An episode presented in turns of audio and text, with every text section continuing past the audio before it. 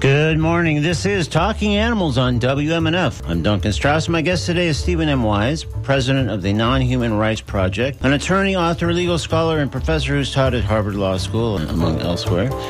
Wise is leading the Non Human Rights Project pioneering effort to free an elephant named Happy from the Bronx Zoo a writ of habeas corpus. More specifically, Wise and his colleagues contend that Happy, who has been living alone at the Bronx Zoo for more than 15 years, should be able to secure her right to bodily liberty and relocate to an elephant sanctuary. The New York Court of Appeals, the highest court in that state, has agreed to hear the case in 2022, sometime this year. A date has not yet been set, but when it does happen, it will represent a historic first. The first time the highest court of any English speaking jurisdiction will hear a habeas corpus case brought on behalf of someone other than a human being.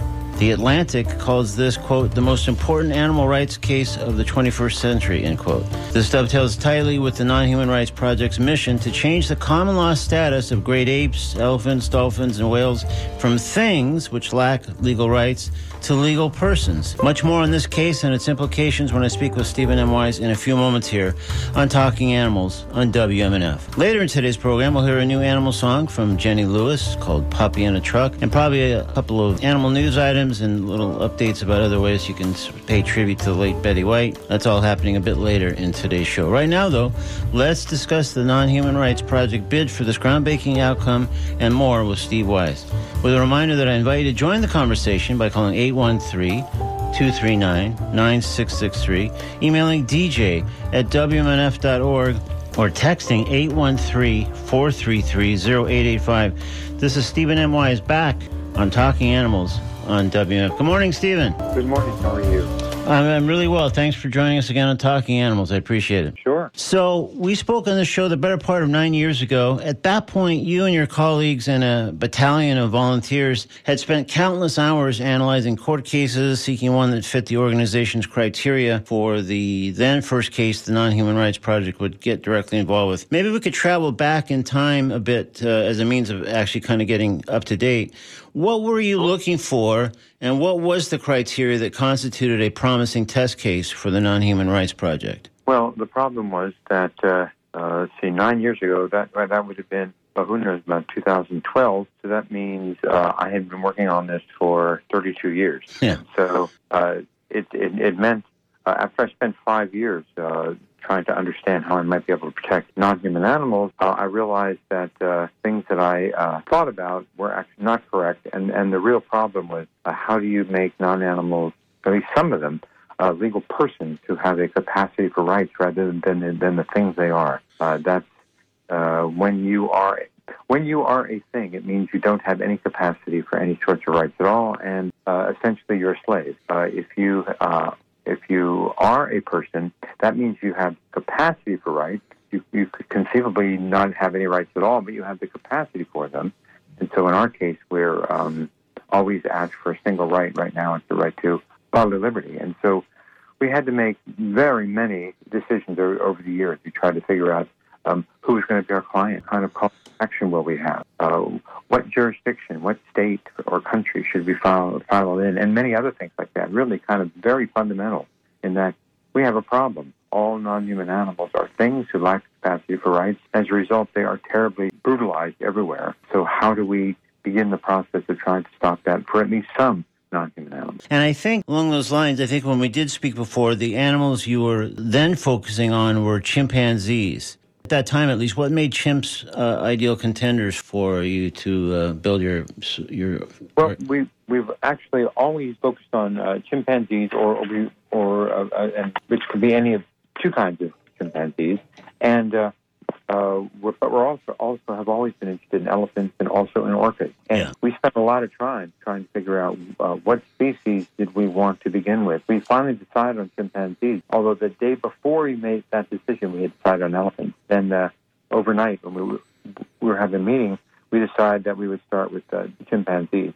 And I think one of the reasons is is the facts in the case are so important. We want to be able to show how cognitively complex, how very cognitively complex uh, our client's you know mind or brain is. And we realized that the number of uh, of cases that had come down, uh, I'm sorry, not the number of cases, the the number of of, uh, of scientific articles that have come by are, are hundreds and hundreds and hundreds involving chimpanzees.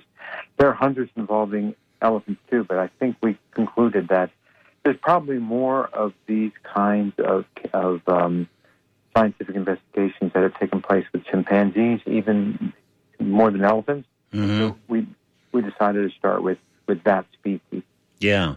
Although I might be fuzzy on this, but even back Sure. then, wasn't happy kind of some uh, an animal that you did have in mind? Uh, again, with all the incredible research that you and your colleagues and others had done, wasn't happy kind of at least uh, sort of waiting in the wings, as it were?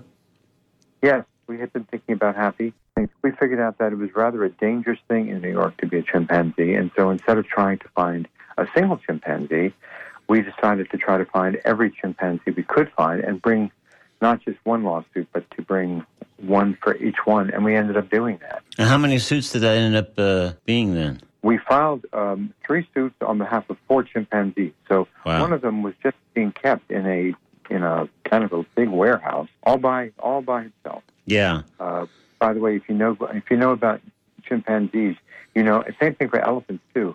Same thing with uh, orcas too. This is a kind of a way of inflicting a serious hell on on a being like that who is essentially lonely for decades. Yeah. And if people who don't believe that, I ask them, why don't they imagine that uh, you're put into a room somewhere that's maybe a little bit bigger than you, and that's all you have for, for your, your entire life, unless the people who are holding you prisoner decide to come in and play with you or do something like that. Other than that, you leave and you're in your cage, and uh, that's not a good thing. Yeah. Cruel and unusual punishment, I guess, is uh, least. In, Um, I'm that cruel and unusual punishment is much more of a of a criminal way of dealing. Of, Right. No, I just, I guess I was just equating it to, you know, people have to be, and, and, and sometimes are and sometimes are not, careful about solitary confinement when it comes to humans. Right. So I was just trying to draw a parallel there about what the scene that you were just sketching there with uh, a chimp or an elephant or an orca just being left alone in Right. a, a room about their, their own size.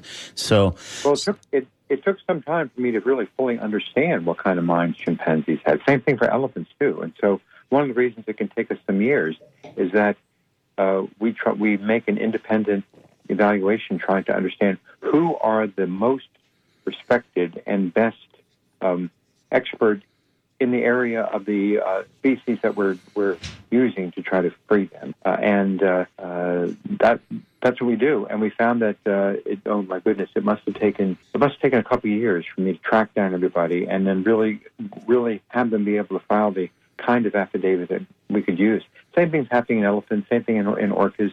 Uh, first of all, we think, begin to look all over the world and, and ask and contact them and explain what we want to do. When we ask, do you think it's appropriate, and would you at least um, tell us whether you would be on our side or not? And they're all they've always said yes so far. They're always on our side. which I guess says quite a bit by itself that if they're the top experts on chimp or elephant or orcas or whatever it might be, and they're saying, yeah, I, I agree with what you're saying, and with, without exception, it, it sounds like you're saying. Um, yes, they're in in the um, the uh, 2003. In the eight years that we have been litigating this, we we have brought in all of the experts, and I I think we filed nine lawsuits, and there has not been a single single expert who was brought against us. Not even with the Bronx Zoo. And you would figure that if they had an elephant expert who was going to say that we're wrong, they would have had an, an elephant expert file an affidavit and say that. They never did. No one. That's because we're right. Our experts are right.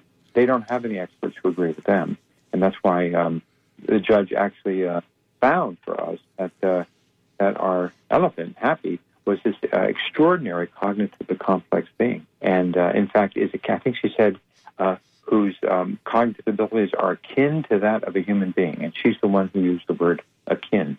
Wow. So, It's uh, true. It's just true. yeah. We understand. We spent. Uh, there, by the way, there was something very interesting about that. Um, uh, as people might know, we're now arguing a case up in the Court of Appeals, and but the the, the question was that was the fourth time in which he, we had sought to have our client um, be heard by the Court of Appeals. And uh, Our client meaning happy. our yes, Yeah. we- and but we we had tried it with chimpanzees three other times. It had it, it, it, it had been turned down every single time. Yeah. It wasn't until this fourth time that we were able to um, to finally have at least enough people on, on, on the court to agree that they want to hear our case. And what do you think made the difference, Steve? Uh, I mean, was it just refining and refining and refining the argument that you were framing, or was it also on the other end that, that the people hearing this were becoming more aware, or apparently at least more convinced of what you had been saying kind of all along? It's really hard to know. Yeah. This happened uh, to us four times. Uh, the first two times involved chimpanzees, and they were both, I believe, in 2015. And at that time, that uh, you need at least two people, at least two judges out of the seven have to want have to have uh, them hear a case.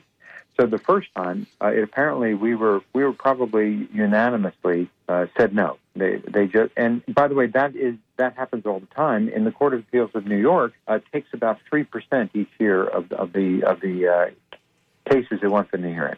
And so when it happened to us, we didn't take that personally. We understood we could have the best case in the world, but they they might not take it because there might be ninety seven percent of the other people are more important for some reason. Yeah. Uh, so, um, but then that then the third time was in 2018, where uh, Judge Eugene Fahey uh, actually broke away from the other seven and basically said he had changed his mind, and now that and and he really supported uh, most of our arguments. Said that a chimpanzee was was not a thing, and you're in law, you're either a thing or you're a person. He said you might be able to figure out some way why why they're they are should not be a person, but they're certainly not things.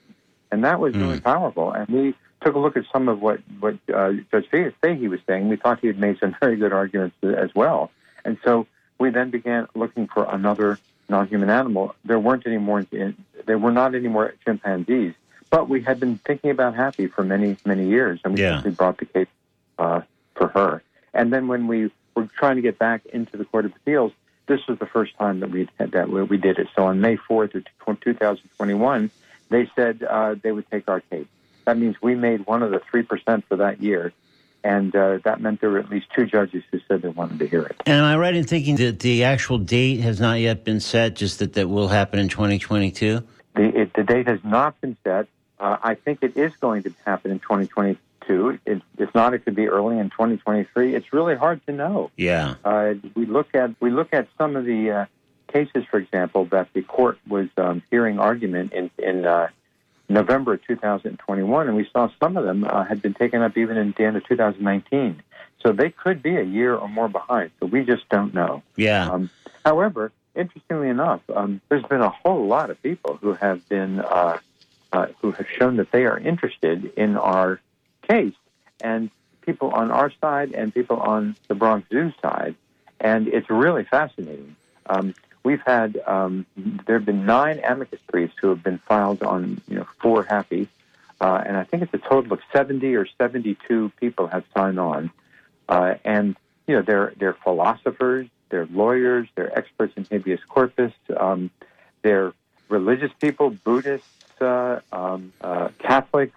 Uh, there's a lot of different sorts of people who are saying why Happy should win. The other side has had, I think that they've had like 15 or 18 uh, organizations, or all corporations who have who have filed in on with four amicus briefs. They're all people who are worried that they're going to make they aren't going to make money Mm. somehow, because a single elephant might be um, removed from the Bronx Zoo and sent to a um, sanctuary, that means that uh, well, my favorite one is that they say that the dairy industry of New York will be absolutely smashed, and there'll be no way that anyone can drink milk in New York. Wow. That's a pretty big leap. Uh, let me say that I think they may be exaggerating for some reason, Yeah. and the reason is they're simply trying to frighten the uh, the judges and make them seem that that if they do something, if they do number one, what's probably would be number twenty five would come right after one. Yeah. Who knows? All we're asking for is a is a formerly you know wild elephant who was kidnapped as a child, uh, who has has stayed in a in one acre or less than one acre of land, which is kind of akin to putting me in my bathroom and Yeah. keeping me there for my whole life. And uh, it's it's it's time that that changes.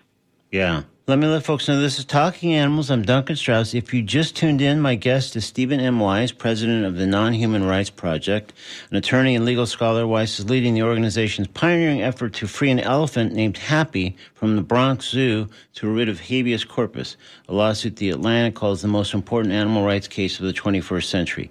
If you'd like to ask Steve a question or offer a comment, please call 813 239 9663, email dj at wmnf.org, or text 813 433 0885. So I've thought this before, uh, not only Yeah. last time we talked and then kind of following the case and then preparing to talk to you again. That one thing that, I mean, there's so many elements that stand out about this, but one thing is the uh, unending patience that this has required. Uh, you mentioned earlier you've been working on this in some fashion or another for 30 something years. And even just saying when, when the, the, the case will be heard might be 2022, might be 2023. So even when, even when there's significant progress or a breakthrough, it just seems like you just got to hang tight. And that's a lot of what's been happening for decades. Oh yes, and and what, it, it took us. Um, I, I began in 1985. Uh, the, the idea actually began the Non-Human Rights Project in 1995, and it was 2013 before we filed our first lawsuit. You know, 28 28 years later. Yeah. And um, one reason, uh, you know, we we are we are all very optimistic. We, the the question is, are are, are we going to win? We are going to win. The question is, which to win, we have no idea. But you know, behind me in my office, I have 150 books on human slavery, beginning with uh, Greece and Rome and moving all the way up to the end. Most of them been, being in the last 300 years and focus in the U.S. The, um, this is this is a big deal, Yeah. and it took a long, long time. I have all kinds of cases that have been involving uh, blacks uh, in the 18th century, in the 19th century, in England, in the U.S., and I have a pretty good understanding as to what the problems were that that uh, that they met. And there's a very big difference. Uh, you know, uh, slaves, human slaves, stopped being slaves in England through a lawsuit. In the United States, it, in, in the U.S., it took a civil war. So I'm I'm counting that we can get it done uh, in the first Yeah. first way. All, all we need to do is, and, but but it, it'll be more than one case. It'll be more than one state. Um, this is a this is something that that most judges have never thought of, have never heard of. Uh, in fact, we can see how people are, uh, on the on the bench are beginning to sometimes to actually beginning to, to, to understand what we were doing. And so, but but the first cases we did, um, we would be heard for 20 minutes, for 30 minutes, maybe 45 minutes, but that would be the maximum.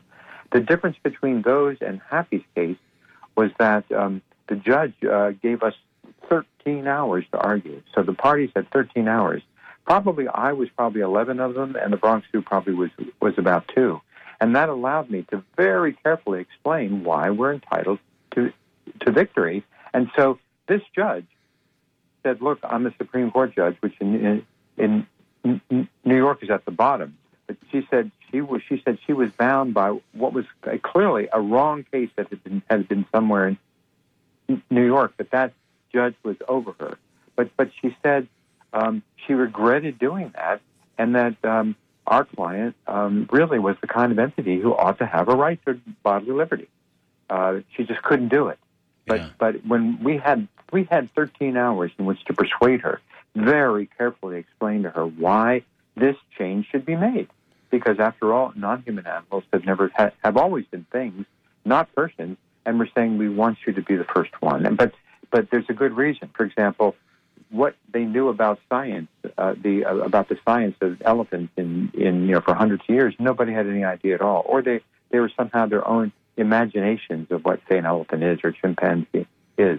But now there are hundreds and hundreds of of uh, of articles that have been written by terrific scientists, and when you start reading it and begin understanding what extraordinary cognitively complex th- these beings are and how they feel, how they're social, and that's why she says we're so much akin, that elephants are so much akin to human beings. And imagine how you would feel if, if the same thing happened to you as happened to an elephant. And they would be very similar. One would be akin to, to the other. Yeah. So it sounds like uh, other things as well, so I don't want to oversimplify. But one of the things that seems like it's really happened is over the years is that the landscape has shifted. So there's the, all these experts and scientists and articles and all these things kind of documenting some of the things that help you make your case. And you, meanwhile, related to that and otherwise, have kind of refined and refined and refined the, the, the, case and the arguments that you made. And meanwhile, related to one or both of those things, some of the judges that have to make a decision uh, themselves are moving a little bit in one direction or another. Uh, Fahey, for example, or others that maybe X amount of years ago wouldn't have arrived at the same conclusion, but because of all those things cumulatively, they're they're more yeah. open to things.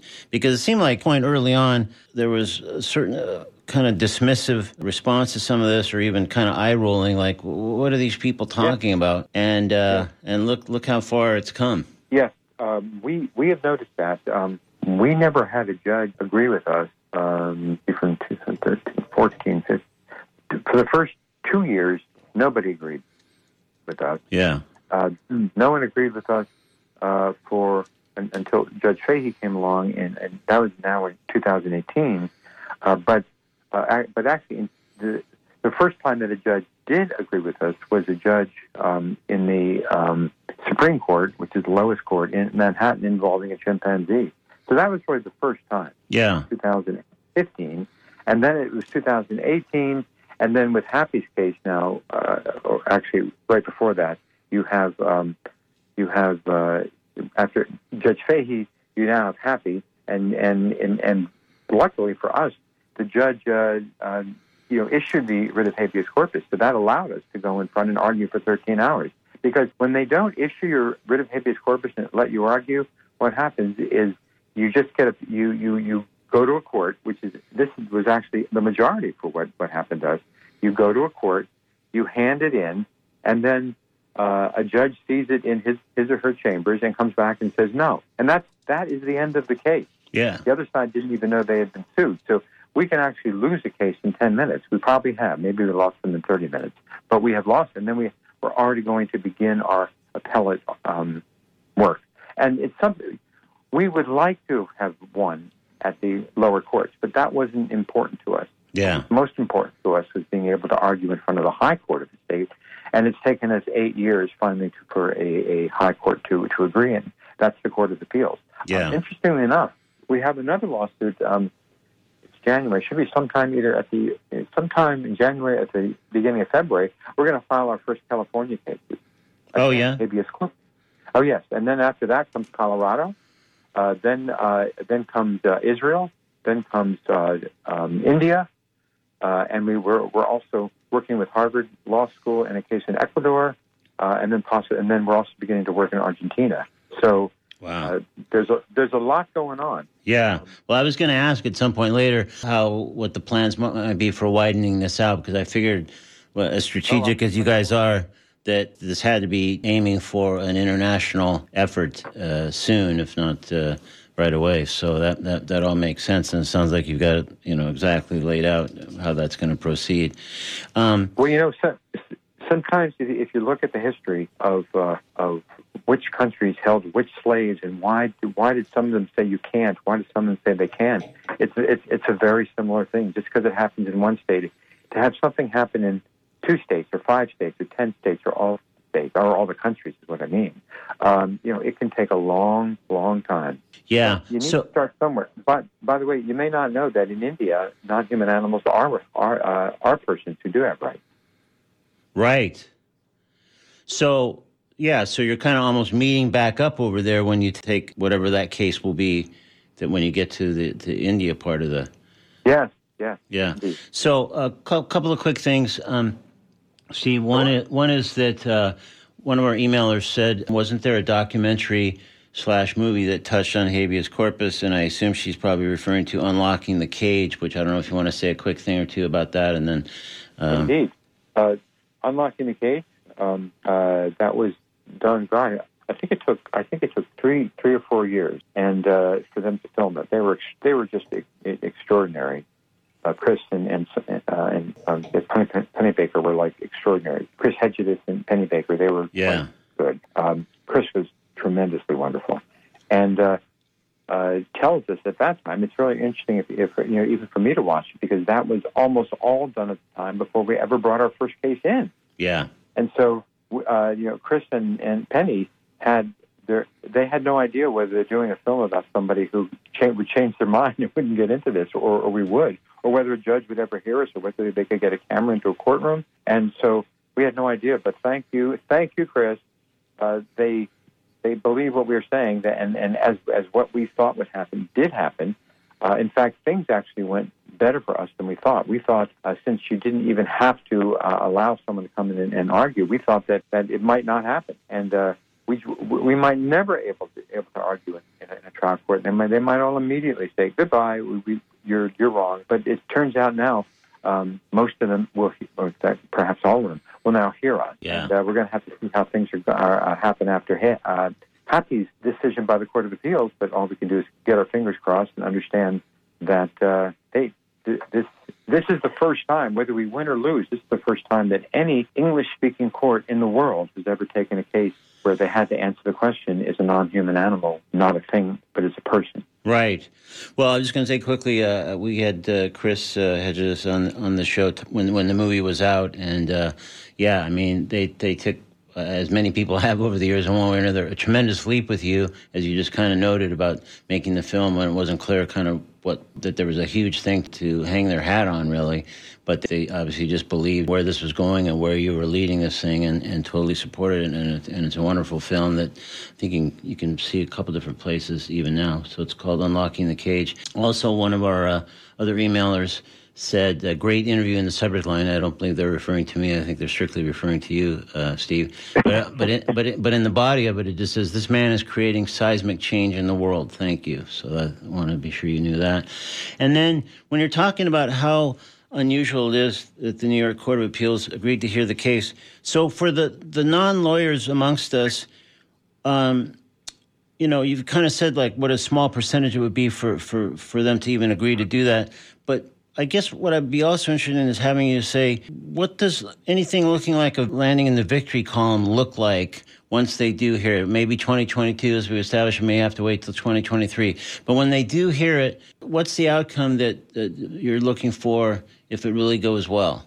Well, if things can go well, things can go spectacularly well. Yeah. Uh, I, it, I, I think the real, the real issue is, is that um, elephants, you know, happy, you know, uh, her, her species, and she and all non-human animals have have always been things, and the time for that has now come to change.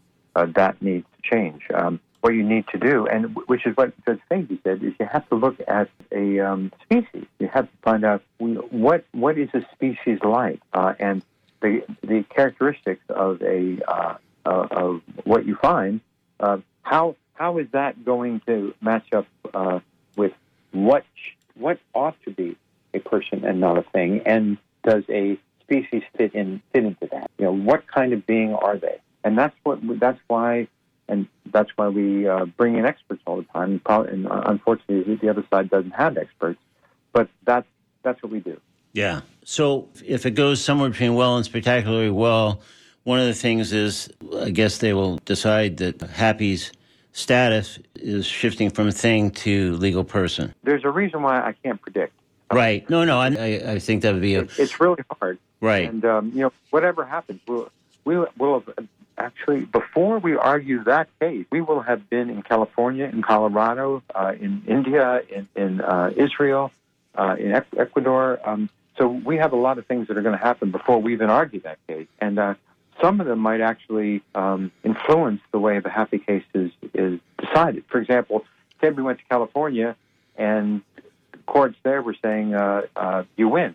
Well, we would of course bring that, that to the attention of the Court of Appeals and show them why they won, and hope that it wasn't just because there was something special in California, but it's kind of a general idea that that the that New York could pick up as well. Yeah.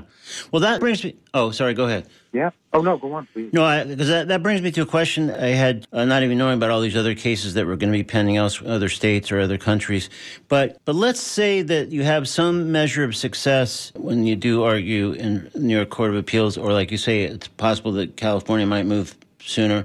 So, but let's just say there's something significant in the way of successful outcome, whatever that might be.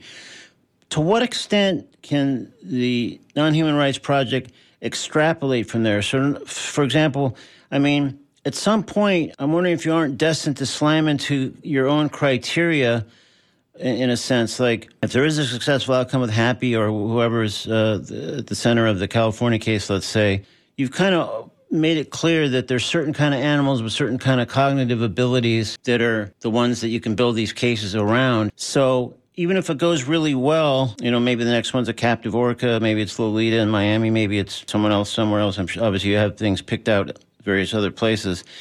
But if it still involves certain sophisticated cognitive abilities and emotional behaviors, doesn't this necessarily kind of preclude helping a given, let's say, chicken who's on a path to the slaughterhouse in the factory farming realm or, or any number of other animals that aren't orcas, elephants, chimps, etc.? Well, you know, we, we don't argue we don't argue that uh, that you must have that kind of cog- cognitive ability. We're saying that that uh, if you have very high ones, especially ones that are akin to human beings, then there should be no problem.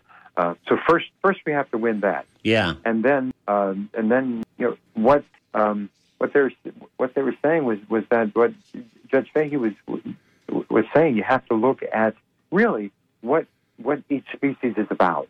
Yeah. And then you have to make have to make a call based on on, on what the cognitive abilities are of of any species. And um, I learned a long time ago: don't ever make a guess because it's, it's really hard. That's why we and we don't want judges to have to make guesses either. We want them. We want to have the, the facts that will make them rule in our favor. So clear now, cut, right? Yeah. It, it, I mean, there's a lot of species in this world. Sure. And uh, and it, you really really take it one by one. Uh, I assume eventually there would there would be lines that were that were drawn against against some species. I don't know what the species are.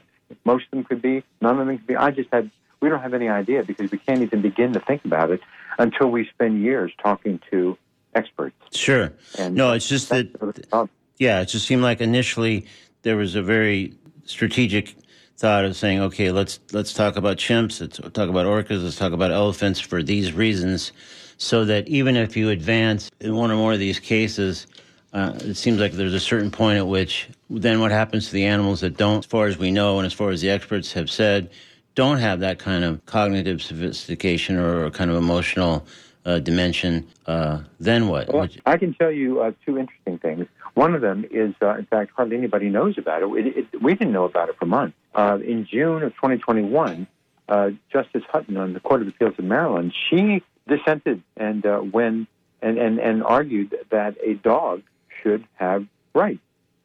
And so after Judge Fahey, she became the second one. But she uh, the the idea of cognition was not her issue. Uh, uh it was re- her issue is really the fact that a dog is actually part of a family. It's almost like it's almost like a child, and mm. uh, because of the relationships, the very very close relationship between dogs and um, and human beings. That when that happens, then uh, you should uh, then treat the non-human animal as a as, as, as a person for that purpose and not a thing. Uh, so that that's a completely different argument that that we're making. We have no idea whether it can ever win. Uh, and we thought about doing that and decided that uh, uh, that the better kind of argument to make was the one we're making now. Yeah. Rid, rid so, corpus. So was oh, the? Oh, I have one other Okay, sorry. Go ahead. We're also we are all also going to be bringing our first lawsuit on behalf of someone uh, who's not what I am describing, but is a horse. And but we're not. Yeah, and some of the things we're we're gathering already are uh, affidavits from uh, from horse experts. Uh, but it's the main reason is that um, um, Sergeant Reckless was the only horse ever to actually become a member of the U.S. Armed Forces. So she was a staff sergeant um, in the um, First Division of the U.S. Marines during the Korean War, and got you know was made a staff sergeant, got two Purple Hearts, got a whole list of of um, of, uh, of things like that, and it was and, and then when when she died though she wasn't died in a place where we think and she I'm sorry she didn't she wasn't buried in a national cemetery and we think that she should mm. so we are at, have been working now for three years on the case that we're going to bring representing Sergeant Reckless and arguing how wonderful Sergeant Reckless was and why um, she should have the right to be buried in a national cemetery. Wow. So it really is widening out in short order, which made me want to ask about the um, decision Judge Hotten made. Was that a, Yeah. case that the Non Human Rights Project was arguing or involved with, or that just kind of happened almost incidentally to your other efforts? We had we'd never heard of it. Yeah. Okay. about two months ago, so we we were astonished astonished to see that a case that we would have found very interesting had been decided four months ago, and we didn't even know about it. Yeah. Um, it, it was, and we weren't expecting that kind of a case to win. Of course, it didn't, and a lot of people might not think our kind of case is going to win. But we think that that that our kind of case is, is, is probably a stronger one. Yeah. Um, and and also, you know, there's other things. For so, for example, there's there's um, you know, like 2,000 chimpanzees maybe here, or like 400 elephants in the U.S. That's one thing. But there's you know 60 million dogs. That's something else. And so, uh, even with our two 500 or our 2,000, uh, the people on the other side try to frighten judges into thinking that we're going to to uh, to cause some major issues, even though there's only three, say, three or 500 elephants in the world. Somehow, not in the world, but in in, in the U.S. Somehow, ruling on behalf of our one elephant is going to do terrible things. Yeah. But you, you don't have to make that kind of a silly argument when you're dealing with a dog because because a, uh, a court would know that there's probably 50 million dogs who are at issue here who are going to be uh, afflicted, not afflicted, affected is what I meant to say, Yeah. affected by, by what the ruling would be. But uh, it's it's really interesting that there, at least what we're doing, uh, is really now two things, and that's that's the third thing. So it looks like there are three three reasonable ways of trying to make arguments, and we still think the most powerful one is the fact uh, as, once you hear all of our experts, you know that the cognition of an elephant is akin to human beings. hmm That's Yeah. so you then have to start asking, at least some some uh, uh, humans have to, why should a human being have rights? Why should all human beings be persons? That's not an easy question to answer. Mm. And we did it for a long time. For a long time, you know, in the 13th century, Jews were not uh, persons and had had no rights in England. There were times when women didn't have rights, or blacks that didn't have rights, Right. children didn't have, indigenous people didn't have rights. Uh, we have another case that, that we talk about from I think 1878, where you had a uh, a an Indian chief who uh, who wanted to come back to his reservation, and he was arrested, and uh, and he filed a writ of habeas corpus, and, the, and the U.S. government argued that a, a a Native American could not have a writ of habeas corpus. They they couldn't be persons, and the judge found that they were. But that's another time where you had that fight, specifically the indigenous people that that, that they won their own. Thank goodness. Yeah. There's- Wow. So one of the things, since I have all of these um, books on the history of human slavery, and I wrote a book uh, about the Stewart case in, in England in 1772, which is a case that we actually rely upon our, our, ourselves. Wow. All right. This is Talking Animals of Duncan Strauss. My guest is Stephen M. Wise, founder and president of the Non Human Rights Project. He's leading the organization's groundbreaking effort to free an elephant named Happy from the Bronx Zoo the writ of habeas corpus and redefine Happy's status, really.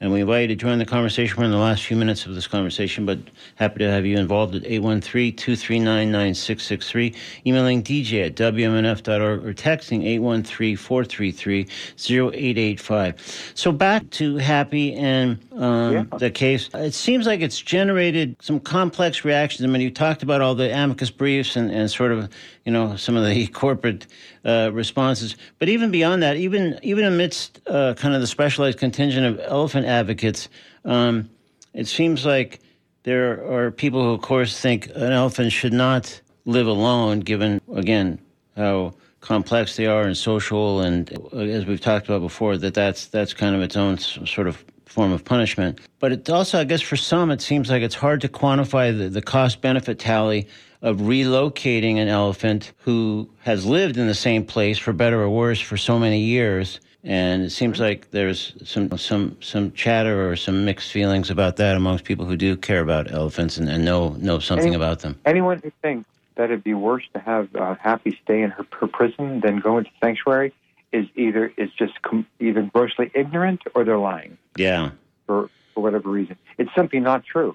And uh, and look at the fact that you know our experts, they're experts. These are some of them have spent almost sixty years working with elephants. They say no, he, he needs she needs to be out of there. And also um, Joyce Poole, Dr. Joyce Poole, who's Yeah. amazing. For sure. You know, um, she says she says the same thing, and so she she gave examples and says it's very common that when someone has been in a place kind of like Happy is, if you can move her to somebody to to some place that cares about elephants and knows about elephants, that um, those elephants um, get better relatively quickly, and they become friends. They start living a kind of a life that they want to. We can actually uh, change Happy, change her life from being a seriously depressed, kind of screwed up elephant because of how she's been abused for so many decades into something that begins to look like a normal elephant. Yeah. By moving her to sanctuary. And the question is, why would they not let us do that? If they said, "Hey, we'll settle the case and move her to move uh, her to sanctuary," we'd say, "Fine, we'll dismiss our case because what we care about, as she's our client, we're her lawyers. We just want want a good thing to happen to her." But uh, they've never done it, Yeah. And and it, and it wouldn't have cost them any money anyway. Uh, they're not going to have to pay money to send a uh, to, to, to send Happy to, a sanctuary. They're gonna they aren't going to have to pay money to take care of of, of Happy. There's they they want it for that reason. Yeah.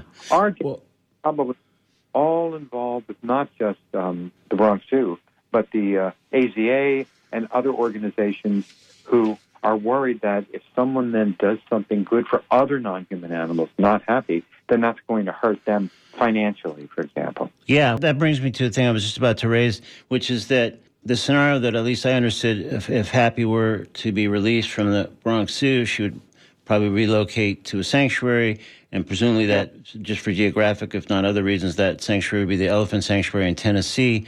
But didn't the sanctuary, that sanctuary, walk back its statement of support for securing Happy's release from the Bronx Zoo, or do I do I have this slightly off? No, that that indeed uh, uh, uh, that's a very complicated thing.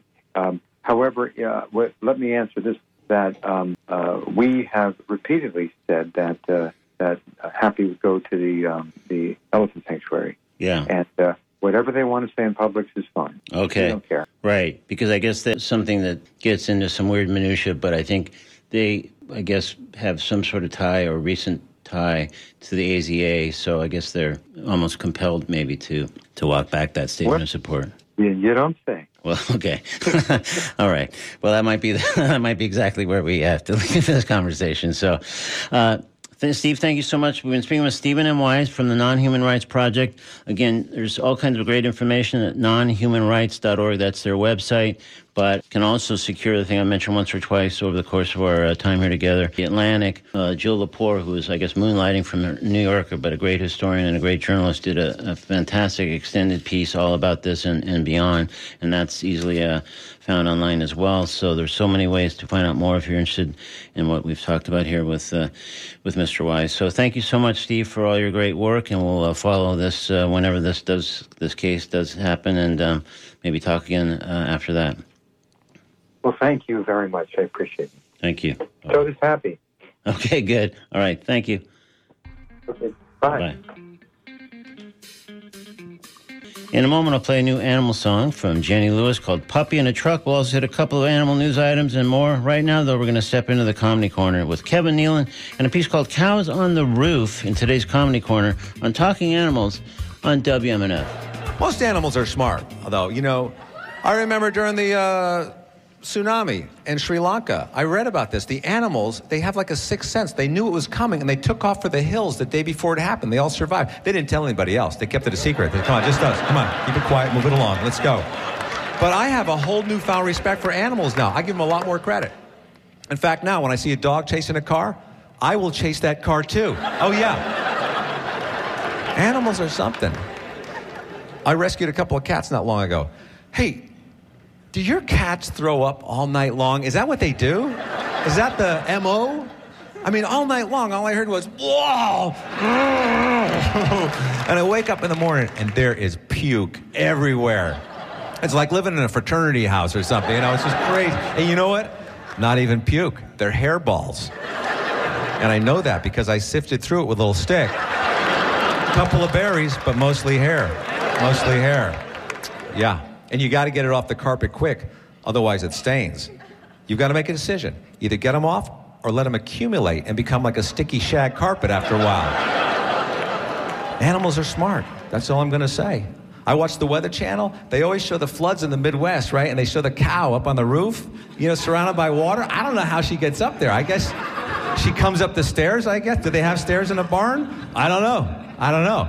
She comes up the stairs, crawls out the window, grapples up to the roof, just waits it out. They should show that. They should show that. Maybe they should have the Cow Network. I'd watch the Cow Network. But even here in California, you know, the animals warn you before uh, an earthquake. They'll start barking like crazy. The dogs, you know, the cats will hide under the cars. You just have to know the signals, what to look for. Okay, like if you live in the Midwest, right, and you're going down the stairs and there's a cow coming up the other way, you get the boots. You get the boots. It's common sense. Look at the guy in the back. Check him out. Check him out. What's he doing? But I'll tell you what's funny. No, seriously, seriously. No, no, no, no, no, seriously. No, the guy in the back. The guy in the back. Well, there's the guy in the back and there's the guy in the front. In that case, that was Kevin Nealon with a piece called Cows on the Roof, taken from his album Now Hear Me Out. Now it's time to hear the new Jenny uh, Lewis animal song I've been promising. It's called Puppy in a Truck, and we're going to hear it right now on Talking Animals on WMNF.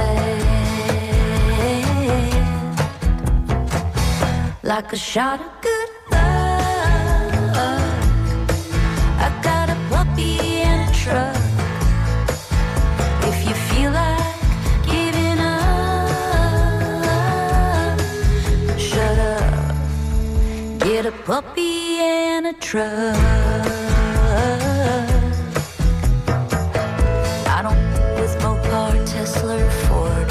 I'm a Chevrolet Angel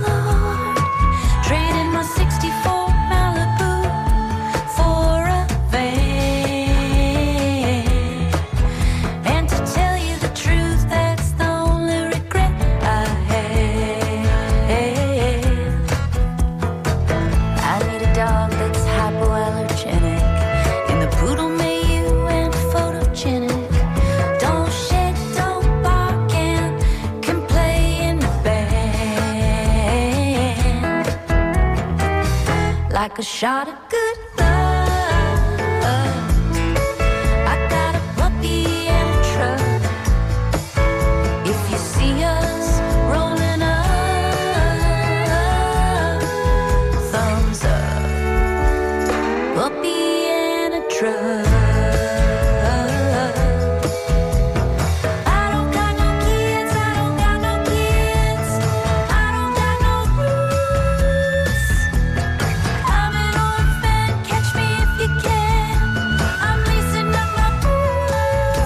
like a shot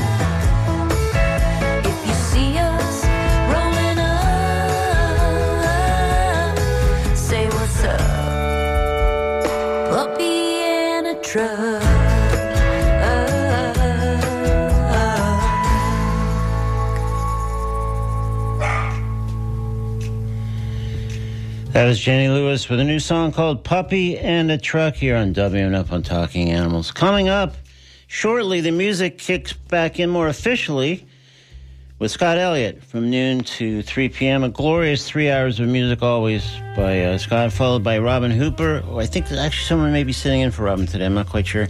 But either way, there's another three hours of music. And then we just keep uh, the music coming as we roll into our block of Latin programming this evening and beyond. We've just about reached the end of today's edition of Talking Animals on WMNF Tampa. I hope you'll join me next Wednesday when my guest will be Dr. Dani McVety, founder of Lap of Love Veterinary Hospice, and Ross Taylor, co director of a new documentary, The Hardest Day, which chronicles Lap of Love veterinarians and some families saying goodbye to their. Uh, to their beloved pets on that last day. So that's next Wednesday here on Talking Animals. You can always go to talkinganimals.net for uh, archives of all shows we've ever done and links to our social media pages and more. I'm Duncan Strauss. Thanks very much for listening. Have a good week. Be kind animals, be kind others, be kind yourself. Talking Animals on WNF Tampa, Brandon, Largo, Weeki Wachee, and beyond. Scott Elliott's right up after the NPR News headlines. Thanks.